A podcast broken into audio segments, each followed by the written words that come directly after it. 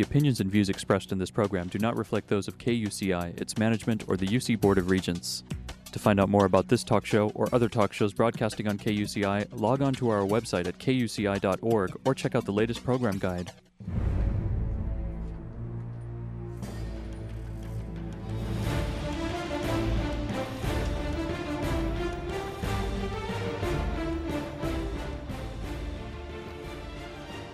Good evening. You're listening to KUCI at 88.9 FM in Irvine and online at kuci.org. Welcome to Privacy Piracy. I'm Lloyd. I'm the show's engineer, and your host is Mari Frank.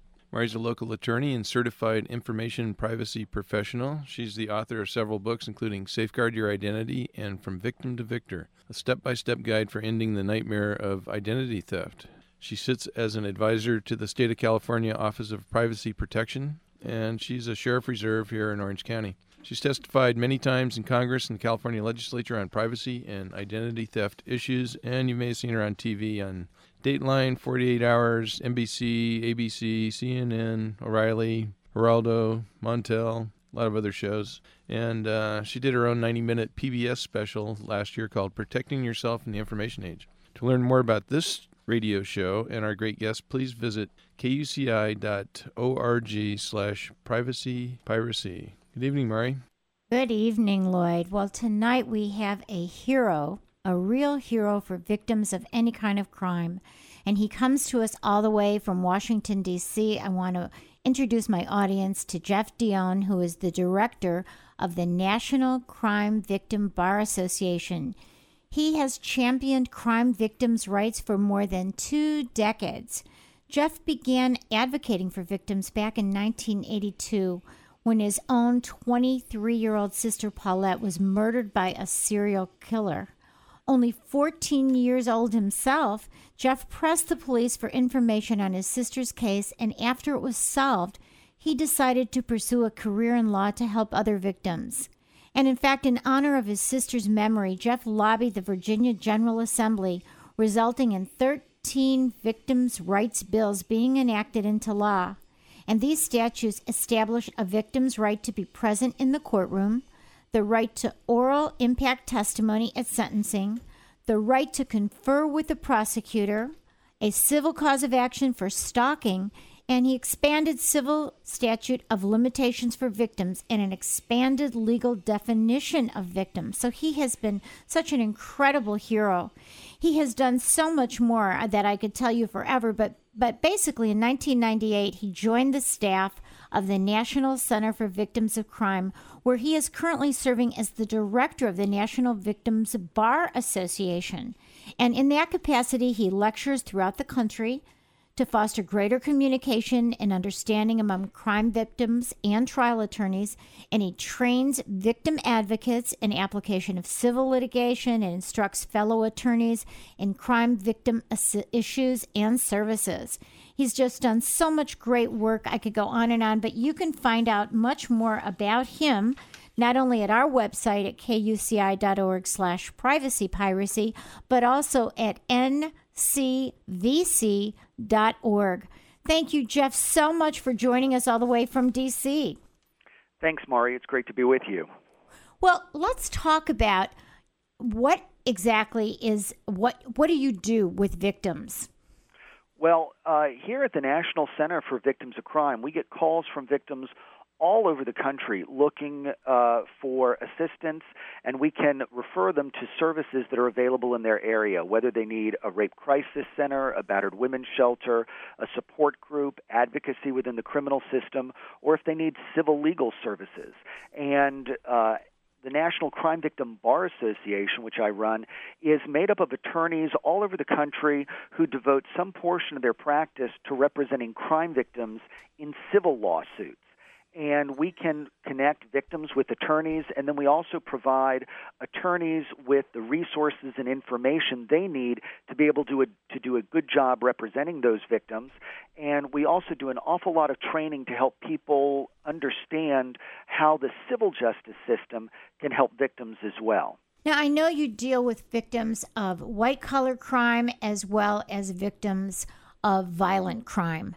How is it different between the victims of white-collar crime and the victims of, some kind of burglary or rape, or how do they get treated differently within the system? Well, I think that oftentimes people within the criminal justice system might minimize the impact that a victim of white-collar crime or fraud experiences because they'll say, well, you just lost your money. And they oftentimes don't recognize the huge impact that that can have. I've always said that there are differences in the experiences of white-collar crime victims and violent crime victims, but they are every bit as significant. I'm a homicide survivor. My sister was murdered. I'm a survivor of child sexual abuse, and I've dealt with all of that, but I've got a pretty good life. I've got a job, and I've got a family, and things are going well. But I've seen people who have lost their entire life savings through financial fraud and white-collar crime and identity theft, and that affects how they live their life every day. It can affect where they live, what they eat, what they wear, and so their results of their victimization is something that they live with every day in a very real and practical way. So it has a huge impact. What about restitution? People realize that when you're a crime victim, you may have all sorts of losses. For example, if you were maimed, you might have to go through all sorts of different operations, etc. A lot of people aren't aware of the concept of restitution. Could you explain that a little bit? Sure. Restitution is something that takes place within the criminal justice system, and where at the time of sentencing, a judge can require the convicted defendant to pay the victim money to compensate them for their losses resulting from the crime. And the problem is that restitution varies from state to state because this usually happens in state court and it's governed by state law. And there is a great discrepancy among the states about how they order restitution, about how restitution is tracked and enforced. But restitution is very important for victims, and we've also found that offenders who pay their restitution have a much lower recidivism rate than offenders who just pay their court costs. So there's something unique and something rehabilitative about paying restitution and realizing that your actions have had an impact on someone else. One of the drawbacks of restitution, though, is if someone isn't arrested and prosecuted for the crime, then you're not going to get restitution. If someone is not convicted, you're not going to get restitution. And even if you do get restitution, sometimes there's no guarantee that you'll actually be able to collect it. So we need to do more, but it's an important part of the system. And there's two other ways that crime victims can receive compensation for the damages that they suffer. One is the Crime Victim Compensation Program that's available in every state. And it's similar to restitution, but it's where the state acts as sort of creates a social safety net for crime victims. And they will pay some of a victim's out-of-pocket expenses for regardless of whether or not the criminal's been caught or prosecuted, that they're just there to help. But unfortunately, in most states, they limit those benefits to medical expenses, mental health counseling, funeral expenses. Property damage and property loss is usually not covered. And then the third way that victims can be compensated is by filing civil lawsuits. Restitution, when it's ordered in a criminal case, will cover a victim's out-of-pocket expenses, but it won't recognize any of the other pain and suffering or emotional distress or trauma that a victim goes through in having to regain their credit or the trouble that they've been through as a result of the crime, and that can be recognized in civil cases. So those three programs together offer the best chance that at least one of them should be able to help a victim of financial fraud. Right. And even for emotional distress, you can't get any restitution from the courts, but if you are able to file a lawsuit. I'll tell you the interesting thing that happened to me many, many years ago in 1996. I was a victim of identity theft, and I was able to help find my perpetrator. And I also wrote a letter and had my out-of-pocket costs, et cetera, and I was awarded restitution. But I think I got one check. I mean, she went to jail. She wasn't able to pay. Then she was out on a work furlough program, and she wasn't able to pay. And then, of course, she committed more identity theft.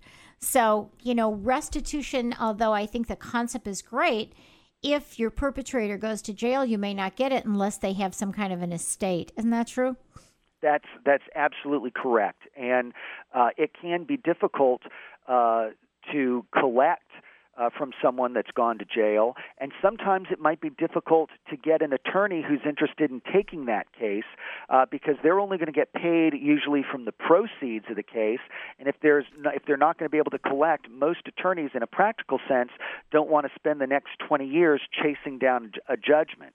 And oftentimes, that's why we will look to other people who may have allowed that identity theft or financial fraud to occur, who wasn't paying attention or who maybe hired someone to work for them that was going to have access to people's personal information but didn't do a background check on them. If the person who stole your identity after they got out of prison was committing more identity theft, if they got that information through their employment and someone hired them and either didn't check or didn't care that they had been convicted of identity theft, then that employer is now partly to blame because they're letting the fox guard the hen house. Right, negligent hiring. Or even if you find out that somebody stole your identity and you've been working, and the person who stole your identity was working in a bank or working in the doctor's office, it might even be negligent supervision, right? That's correct.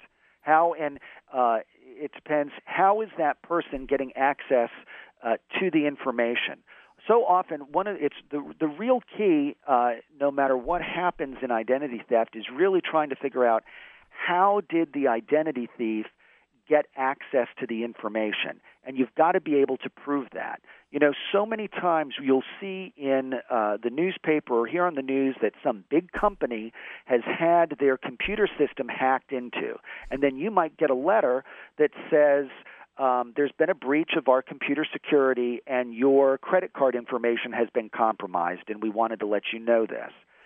Some people might say, well, does that mean I can sue now? Well, have you been a victim of identity theft? Has anything bad happened as a result of that? And if it did, you have to be able to show that that's how the identity thief got the information. But oftentimes, it's not high tech. Oftentimes, it's your everyday run-of-the-mill information that's floating around out there, whether it is a waiter in a restaurant who copies down your credit card number when they take your check, or someone, as you said, that's working in a doctor's office. Anytime you fill out a form that has your personal information and your Social Security number, you're at risk, and that's why we have to keep close tabs on anyone who has access to that information. Exactly. Although so much of it is beyond our control, like what you were talking about. If a database has my Social Security number and all my information, and it's not encrypted, and some dirty insider or somebody maybe sitting at a restaurant in China or somewhere else hacks it, then that's totally beyond your control. So there's a lot as a victim of identity theft that's really beyond your control. You won't even know if they're able to take it, but that's a problem too. That's right, and that's why the law recognizes that people who are in possession of someone's personal information, they have a legal responsibility to take reasonable measures to safeguard it. And because once you put that in their hands, you can't control it anymore.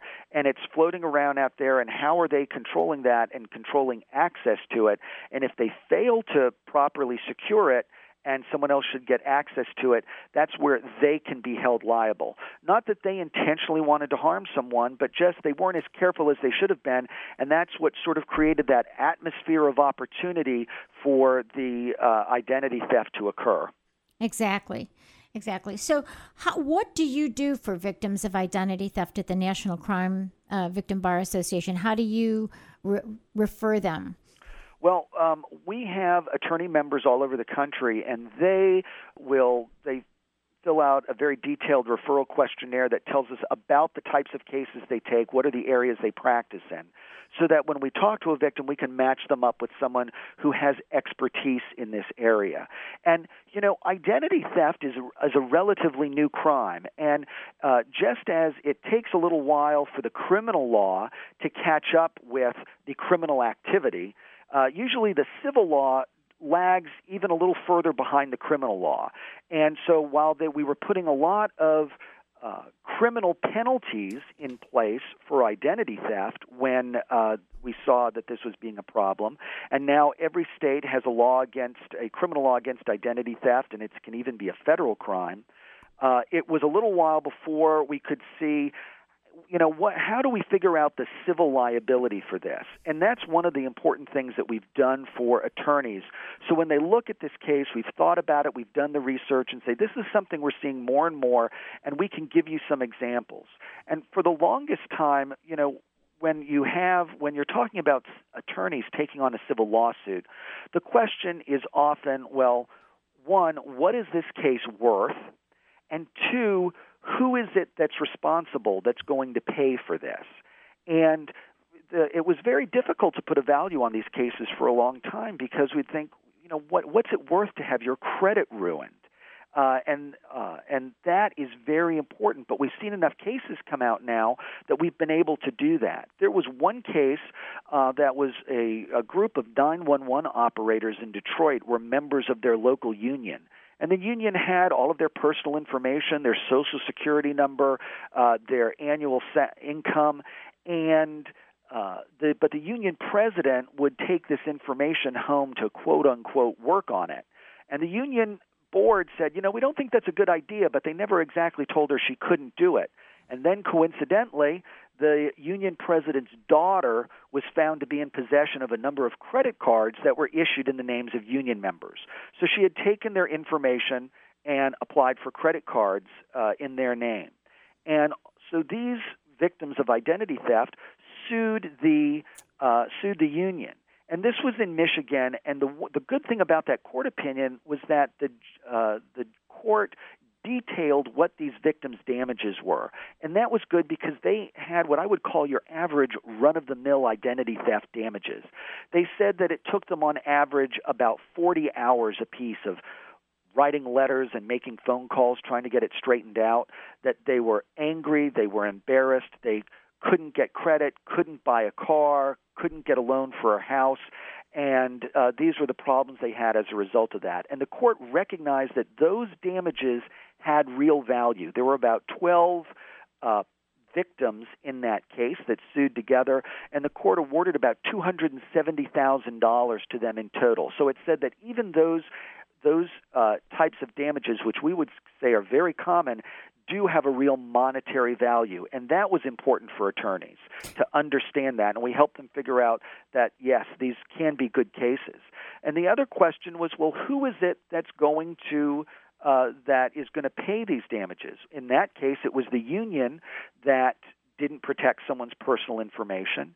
It could be anybody. It could be a retailer that you have a credit card with and their system was hacked into, or someone else, your doctor's office, if someone who was working for them had access to your information and they were making a copy of it and using it themselves. So anyone who doesn't protect your information could be liable, just like someone, if you go to a business and they don't have proper security or lights in the parking lot, or you stay at a hotel room and the lock on the door is broken. If something happens to you and that security measure failed or didn't work or wasn't put in place, they could be liable. The other group that we're seeing a liability with is banks. Because, as you know, Mari, a lot of times what happens with identity theft, while the vast majority is credit card fraud, there are a lot of people who will go to a bank and open up a checking account in someone else's name. Right. And then they start writing checks, right. and then they start bouncing checks. And then the victim gets a notice in the mail that they're bouncing checks. And the victim says, wait a minute, I don't even have an account at that bank. And then they go to the bank and they say, this isn't me, shut down this account. And the bank drags their feet and doesn't do it, but the identity thief continues to bounce checks. And what we've seen on numerous occasions is that the victim is then arrested and prosecuted for writing bad checks. And in many of those cases, we've seen court opinions that have said the bank is responsible because they're not following their own procedures, they're not closing accounts when they're supposed to, they're not notifying the merchants that this person is a victim of identity theft, and people are actually being arrested and hauled off to jail as a result of that. And even if the charges are dismissed, there's still something tremendously traumatic about being an innocent person and you're arrested and you're sent to jail for no matter how long when it wasn't your fault. And in those circumstances, we're seeing that banks are being held accountable because they're falling asleep at the switch. You know, Jeff, when you're talking about these kinds of records that are made, that's an arrest record is made, or even a conviction record is made that somebody, has so many problems with identity theft. What about the fact that you can't even clean up these records, that background checks are sold and so many resellers of these background checks have erroneous information? This could affect you the rest of your life. Isn't that true? It absolutely can. And once the information changes hands and it gets out, it's sort of like once you get something out on the internet and it starts to go viral, how do you try and put the genie back in the bottle? And it's very difficult. And so when if someone is a victim of identity theft, the first thing they want to do is make sure that there is a fraud alert that's attached to their credit report. Many things are going to be based on people's credit reports, and credit reporting agencies under federal law have an obligation to put an annotation on someone's credit report if there's an allegation of identity theft. And if they don't do that, they can be held liable under the Fair Credit Reporting Act. And so that's the first step you want to take. Then the other and let's go a little bit further, that if they know there's a fraudster out there that's doing this, they can even put on a security freeze, and that security freeze actually freezes up their credit so that no new creditor can even get that report. If your fraudster is applying for new credit, they can't even get the report without you providing a password. And so now, even if you live in a state that has not passed that law, the credit bureaus are allowing you to do that. So that's a way to kind of lock up your credit for new creditors. That's right. And once you know the problem's happening, that's something that you can do to mitigate the damages and try and keep it from getting worse. Right. But what can you do about criminal identity theft? The good news is we have the Fair Credit Reporting Act that gives us some protocol as to how to clean up the mess. I think what's even scarier is when someone is committing crimes in your name. The only way that I think that you can even do that is with a background check, right? Yes, it is very problematic. Criminal identity theft happens when someone else commits a crime using your name, or someone just commits a crime, and once they're arrested and they're asked for identification, they give them your name instead of theirs. And so now all of a sudden it looks like you've got a criminal record. And that can be a real problem. But particularly in California, they've set up a program. And a number of states have these passport programs, and they're somewhat cumbersome, but it's really important to be able to go through this process where you have to go before a judge and prove that you were a victim of identity theft and you didn't do these things. And sometimes it's a matter of they take your fingerprints, they run it against the fingerprints of the person who gave your name when they were arrested, and they show that they don't match, so we know this person who gave your name is not, in fact, you. And then once you can go into a registry and you can carry a piece of paper with you and have a PIN number, that if you get pulled over for running a red light, and all of a sudden they run your license, and they don't. You don't want them to say, "Oh, well, you're wanted in 6 states for all these other things," and they're going to haul you off to jail.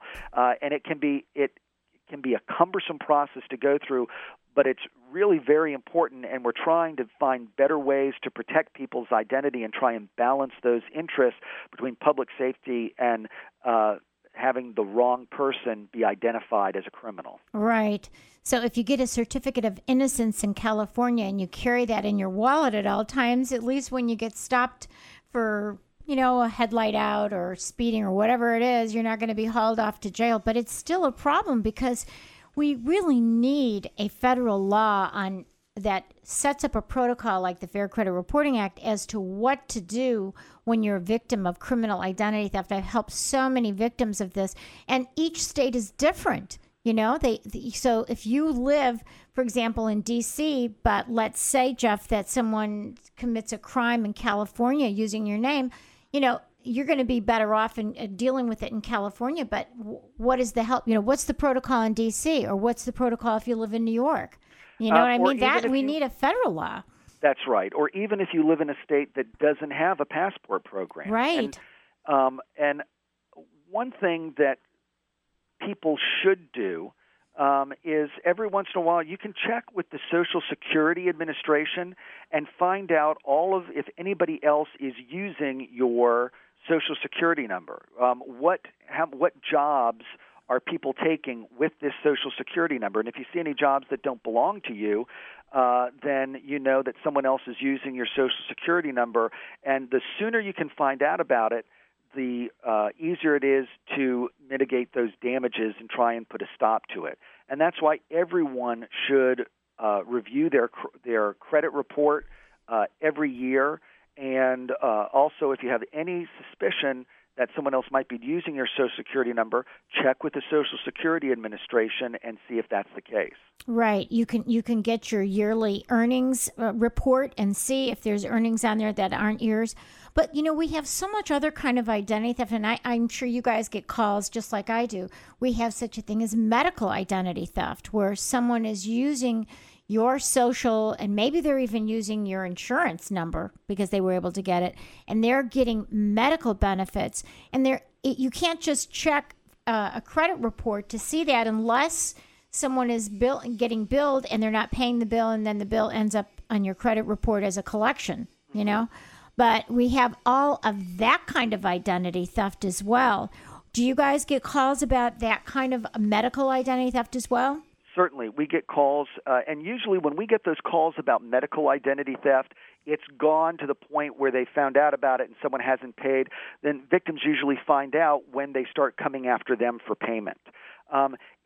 And oftentimes it's difficult when the person who is stealing your identity is a family member. Yes. And because oftentimes if they're living with you or they have access to your information, that a family member might apply for a credit card in your name, or even if you get stopped. Yeah, I know I had a victim whose twin brother, there was the good twin and the bad twin, and the twin brother when he was arrested for a DUI, gave his brother's name. We've even seen cases where estranged parents have applied for student loans. Yes. On behalf of their children, and just pocketed the money, and the next thing you know, the student is working with their financial aid office, and they say, "No, you're maxed out on your loans." And they'll say, "What are you talking about?" And they find out that one of their parents has taken out student loans in their name, and not only do they not get the benefit of it, but then it's very difficult for the student to prove that I didn't get a benefit from this, and they have to pay those loans back. Right. Sometimes you can prove it by the fact that maybe those loans were taken out when they were like 6 years old or something. Right. You know, and they go, wait a minute, they couldn't have even done this. Yeah, it's horrible. How about government benefit identity theft, when somebody gets workers' comp in your name or they get disability payments in your name? We've had those kind of experiences too, and there's, again, no protocol. How do you find out about that kind of stuff? You usually don't find out until one guy called me from San Diego who tried to get workers' comp when he was injured on the job, and then he found out that he couldn't get it because a guy in Orange County, California, was already receiving it using his social. So, you know, those are the kinds of things. How do we even find out about that kind of stuff? There is no central reporting agency that tells us about governmental benefits. And that's true, but the flip side of that is the more that the information is centralized, then sometimes the easier it is for the information to become corrupted or fall into the wrong hands. Exactly. Sometimes how the information is spread out can be a defense mechanism in keeping it from getting worse. So we have to balance those interests. And it's very difficult. Like you said, people often don't find out about it until they go to use benefits and find out, what do you mean these benefits have been used up? Right. But in those circumstances, if someone else was getting workers' compensation benefits or something like that, or medical benefits, an employer was taking that information and might not be verifying that information, and that other person's employer who helped facilitate that, either knowingly or unknowingly, might be liable if you're the person who's been damaged. And I think that's a real problem. I was just talking with a U.S. attorney at a conference, and we were talking about identity theft, and he says, well, you know, it's difficult because oftentimes it's really the bank or the person or the agency or the credit card company that's lost money that's deemed the victim.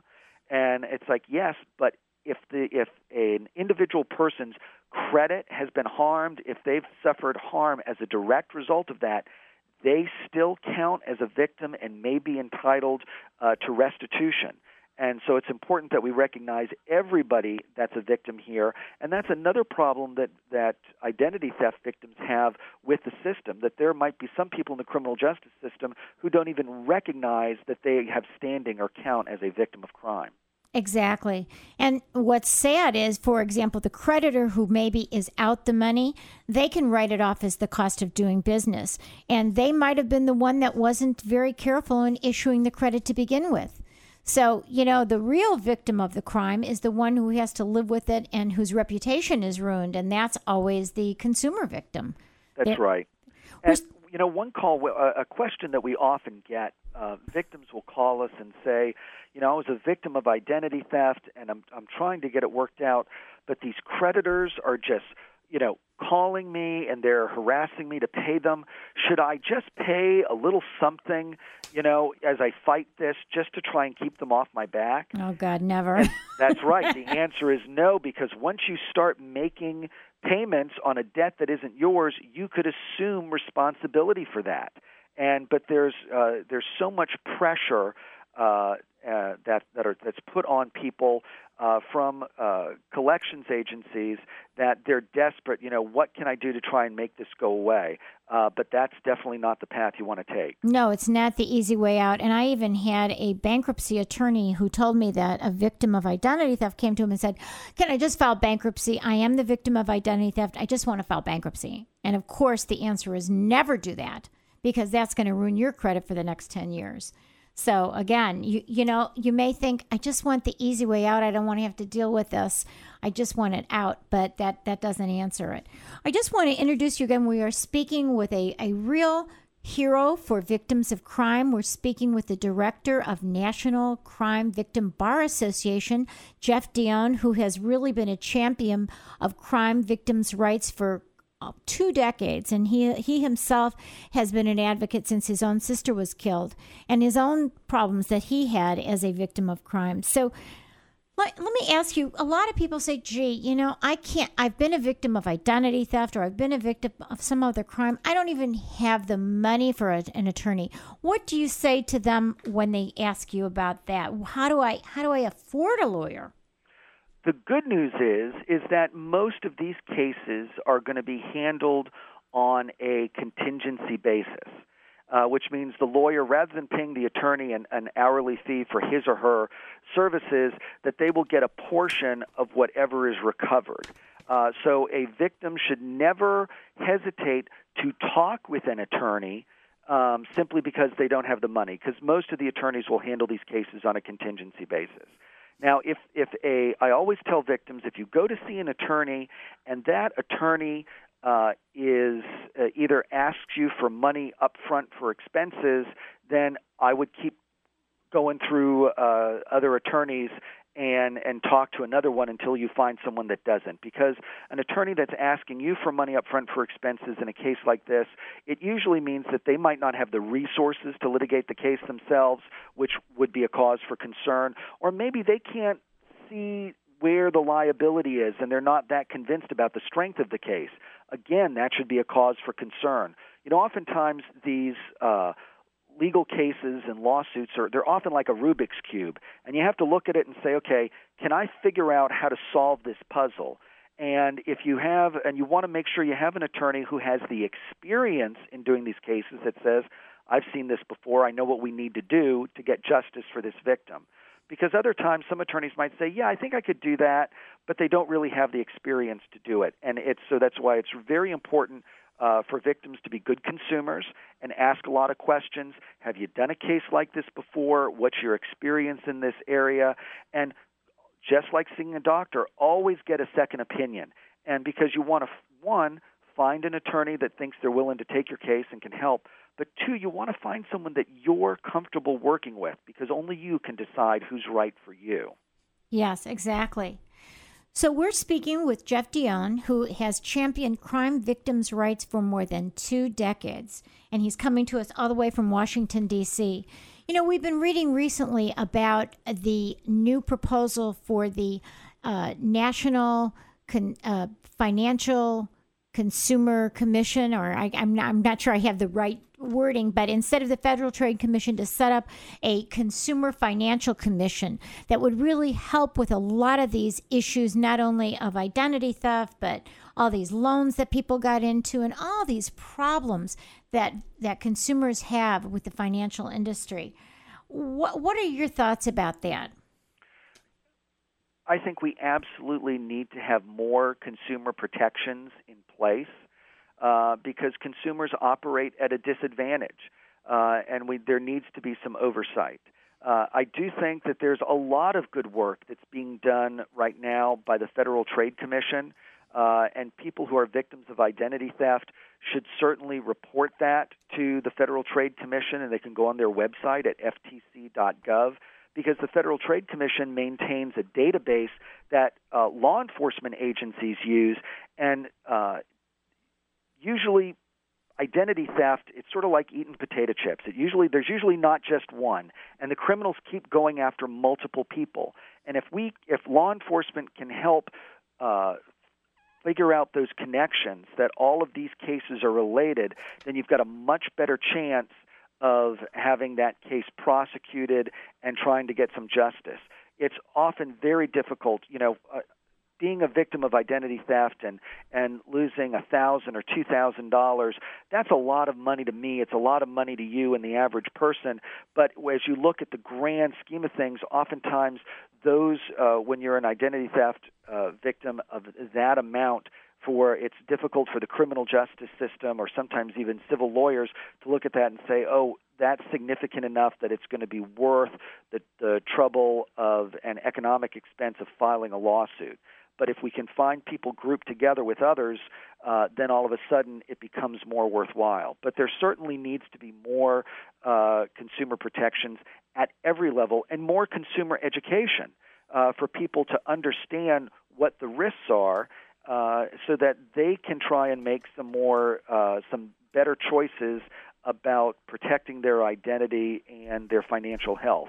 Exactly. You know, just recently, my daughter, who is in college here at the University of California, Irvine, she was talking to me about the fact that we do not have education in the high schools or even in the lower grades or even in college, unless you're taking economics, to understand about your credit report, about your credit score, about how to handle your finances and what does it mean to you if you, for example, go and you think that your debit card is, that you think that there's money in your account and you run your debit card because it says to you amount available and it's not really in there, and that you're going to get huge fees of $35 or something for a $5 charge.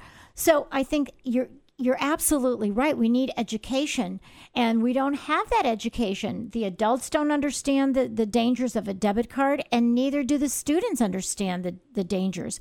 What is there anything that you all are doing about trying to get more education for consumers? Well, we usually come into the picture after the crime has occurred, right? And help people figure out that the system and what they need to do. So while we are certainly supportive of those efforts, that's not something that we're directly involved in. But when someone has been a victim, they often find themselves in a very complex bureaucracy, and there's, it's not just one place you can go and, okay, this person's going to help me, I've reported it, and I don't need to worry about it.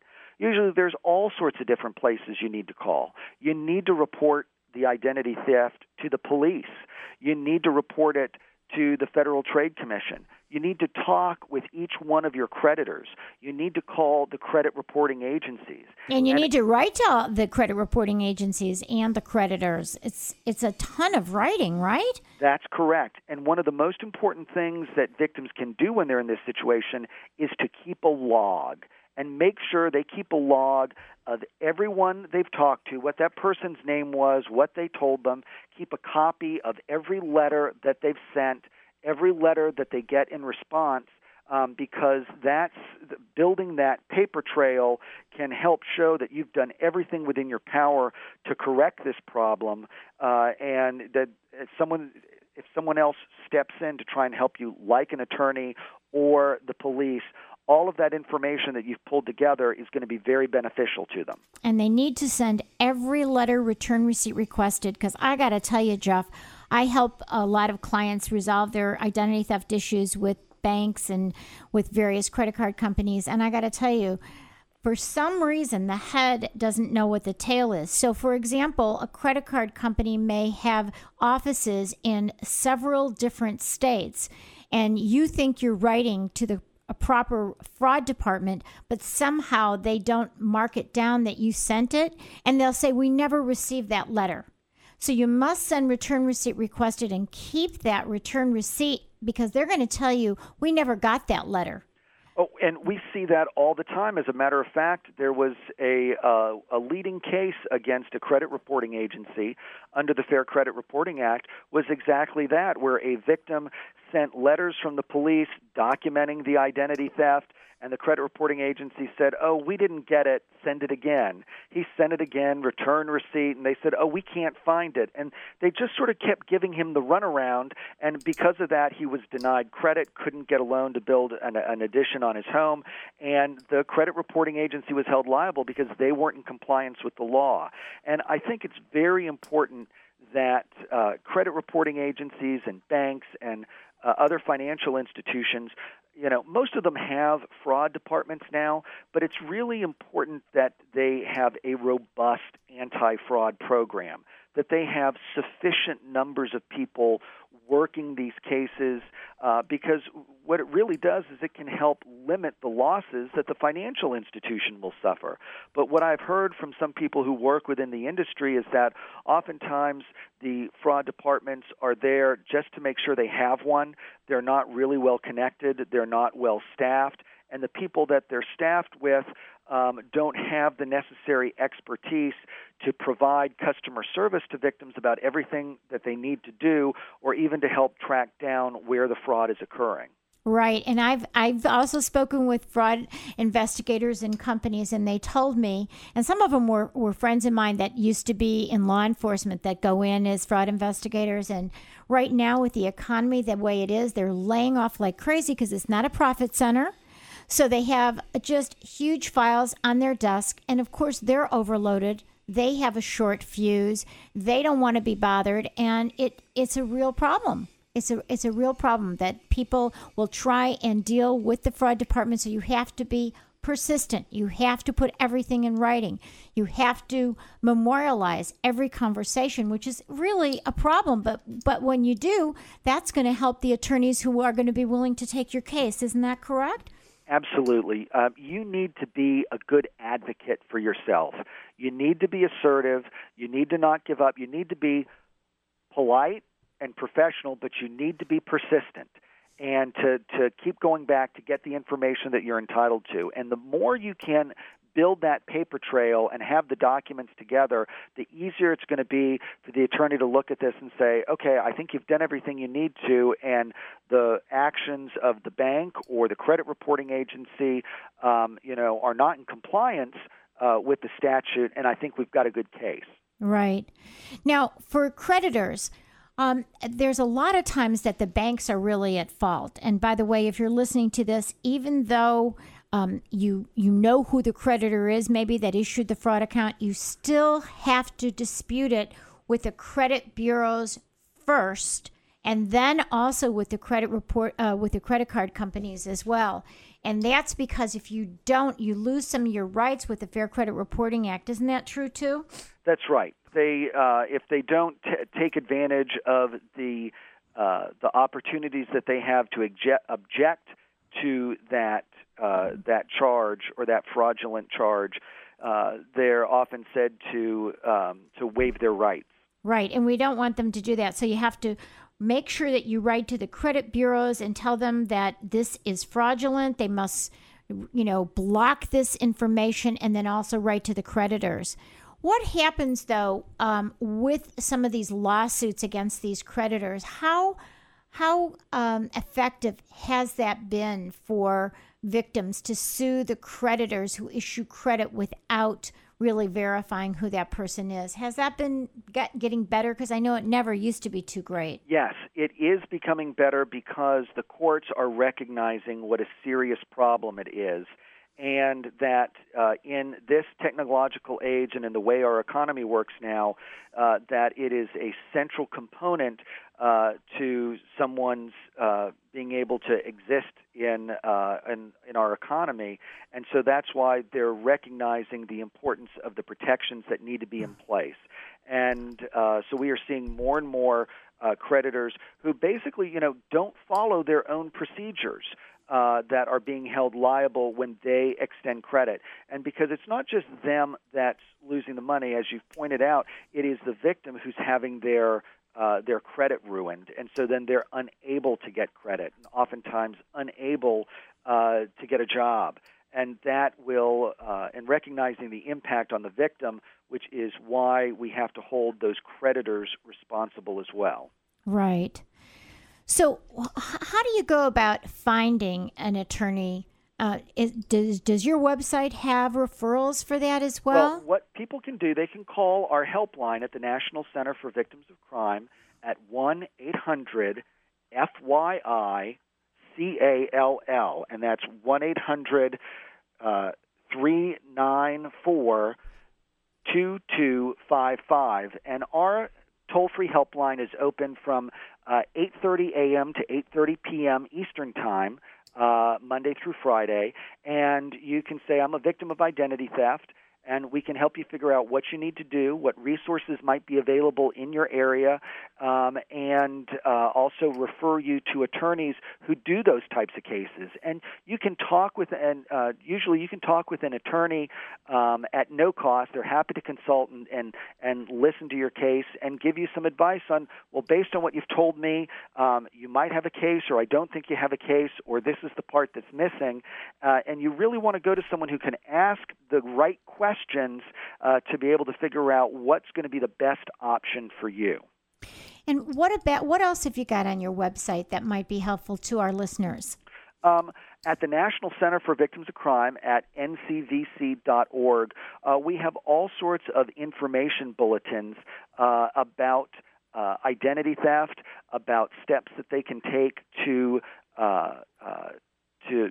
mitigate the damages and stop it from getting any worse, about what types of remedies might be available to them. And when you call us, we can also refer you to other groups that might be able to help. I know the National Consumer Attorneys Association is doing more and more work with victims of fraud and identity theft, trying to help them sort through those problems. How about victims of other types of crimes? And I think people listening who are university students maybe have been raped, God forbid, but there have been many other types of crimes. What about those people? What have you got for them? Do you have any kinds of help on your website for them or referrals? There's information. You know, as you mentioned, college students, often young people are at particular risk for criminal victimization because oftentimes they don't realize that the things that are happening to them are a crime. And if they do realize that, they often don't know where to go for help. Stalking is a huge problem, but some people might think, oh, it's annoying. Is anybody going to believe me? And but it's really important that if you have been a victim of stalking, and stalking happens, stalking is a pattern of behavior where someone places you in fear, either in fear of death or bodily injury or sexual assault. And if someone is making you afraid, then you should report that to the authorities, and you want to start building a trail because we often know that stalking often escalates into other things. It escalates into assaults. It escalates into sexual assaults and even homicide. But once that homicide takes place or that sexual assault takes place, that's what the police focus on, and then they forget about the stalking behavior. But if we focus on stalking, we can oftentimes prevent those other crimes from occurring. People who call our helpline or visit our website can be directed to the services that are available in their community. We refer to over 15,000 local victim service organizations, whether you need a rape crisis center, a battered women's shelter, a support group, advocacy within the criminal system, information on what your rights are. You can call us and we can help point you in the right direction. Crime can be very isolating. People think, oh, nobody else feels this way, or because people oftentimes are uncomfortable talking about criminal victimization. And so when you don't hear your friends talking about it, then you think this hasn't happened to them. And we can tell you you're not alone, and we're here to help, and we can let you know that you have rights, that you'll be heard, and we can put you in touch with people in your local community who are trained to help you and get you through this situation. Right. So when you talk about the victim witness program, why don't you explain that a little bit to my audience so that they understand? Sure. And, you know, in just about every prosecutor's office and in many police departments and sheriff's offices, there is a victim witness coordinator or a victim advocate. And that's someone whose job it is to help provide information to victims. You know, just like criminals have rights, victims have rights under the law, too. And they're there to tell victims what their rights are and what services are available and sort of help guide them through this very complex and confusing process. Under the Federal Victims of Crime Act, which has been around for about 25 years, money that is paid in federal fines and penalties goes into a great big pot. And then the federal government will distribute that to the states based on a formula, and states take that money and then they will make grants to your local prosecutor's office, your local police department, to help provide funding to make sure that there are victim advocates there in the department. And it's important to reach out and find the victim advocate because they're the person who oftentimes holds the key and can help explain to you this very complex and confusing situation. And victim advocates can also help point you to the other services that are available that might help you. They can explain crime victim compensation. They can tell you whether or not what you have to do to make a claim for restitution. They can point you to counselors and mental health therapists that have experience with helping people in a similar situation to yours. It's almost like, I tell people, think of a victim advocate almost as like a justice concierge. They can help you make the connections and figure out what's available for you. Right, because so many times the DA who is prosecuting this case is so busy in working on that they really can't be an advocate for the victim. And that's why it's so important, because I know a lot of times people feel like the prosecutor didn't even call me. It's really important that you get in touch with a victim advocate who can help you to do a victim impact statement or something else that you can do to feel like you're part of the system, because otherwise you get lost in the shuffle. Let me ask you another thing. What do you think about the process of the victim offender mediation? Do you think much of that?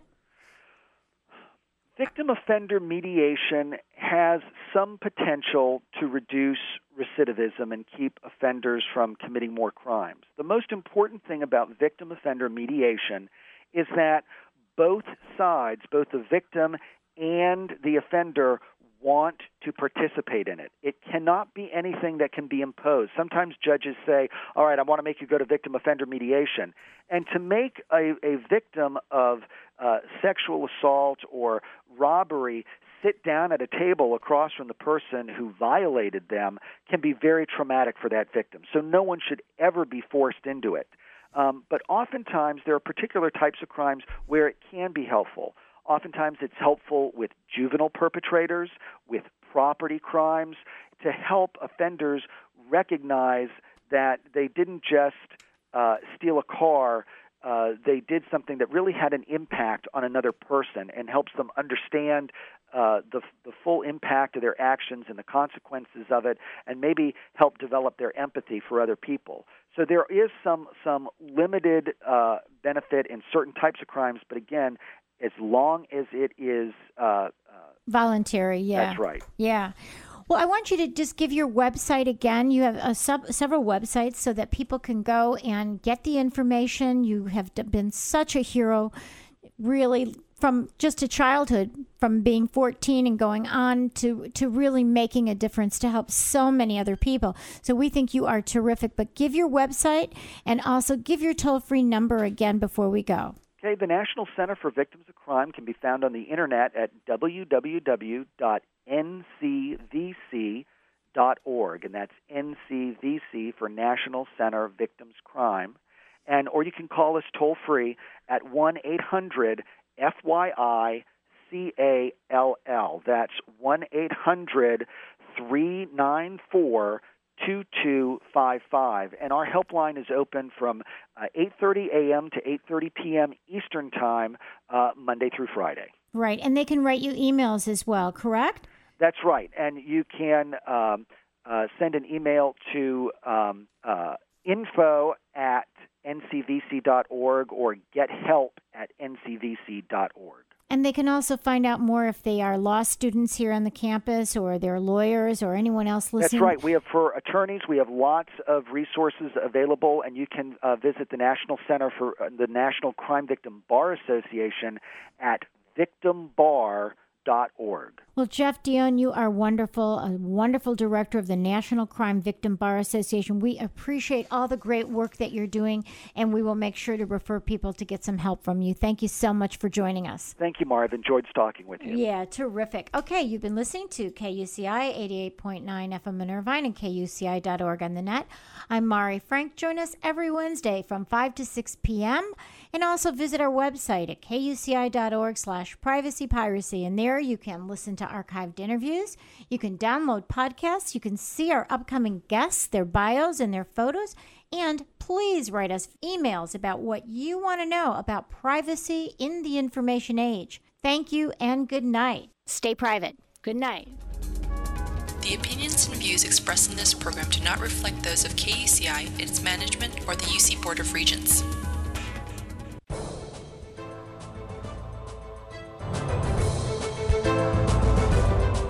Hi, I'm Mari Frank, host of Privacy Piracy, which airs every Wednesday from 5 to 6 p.m. right here on KUCI 88.9 FM in Irvine and KUCI.org on the net. I'm also pleased to present the weekly segment of Orange County Sheriff News and Safety Tips. And today we are so thrilled to have Captain Dave Wilson with us. He is the division commander for the Orange County Sheriff's Department's SAFE Division. And he's been with the department 27 years. Thank you so much for joining us, Dave. Well, thank you for having me, Mari. I appreciate the opportunity. Well, tell us, what is the SAFE Division?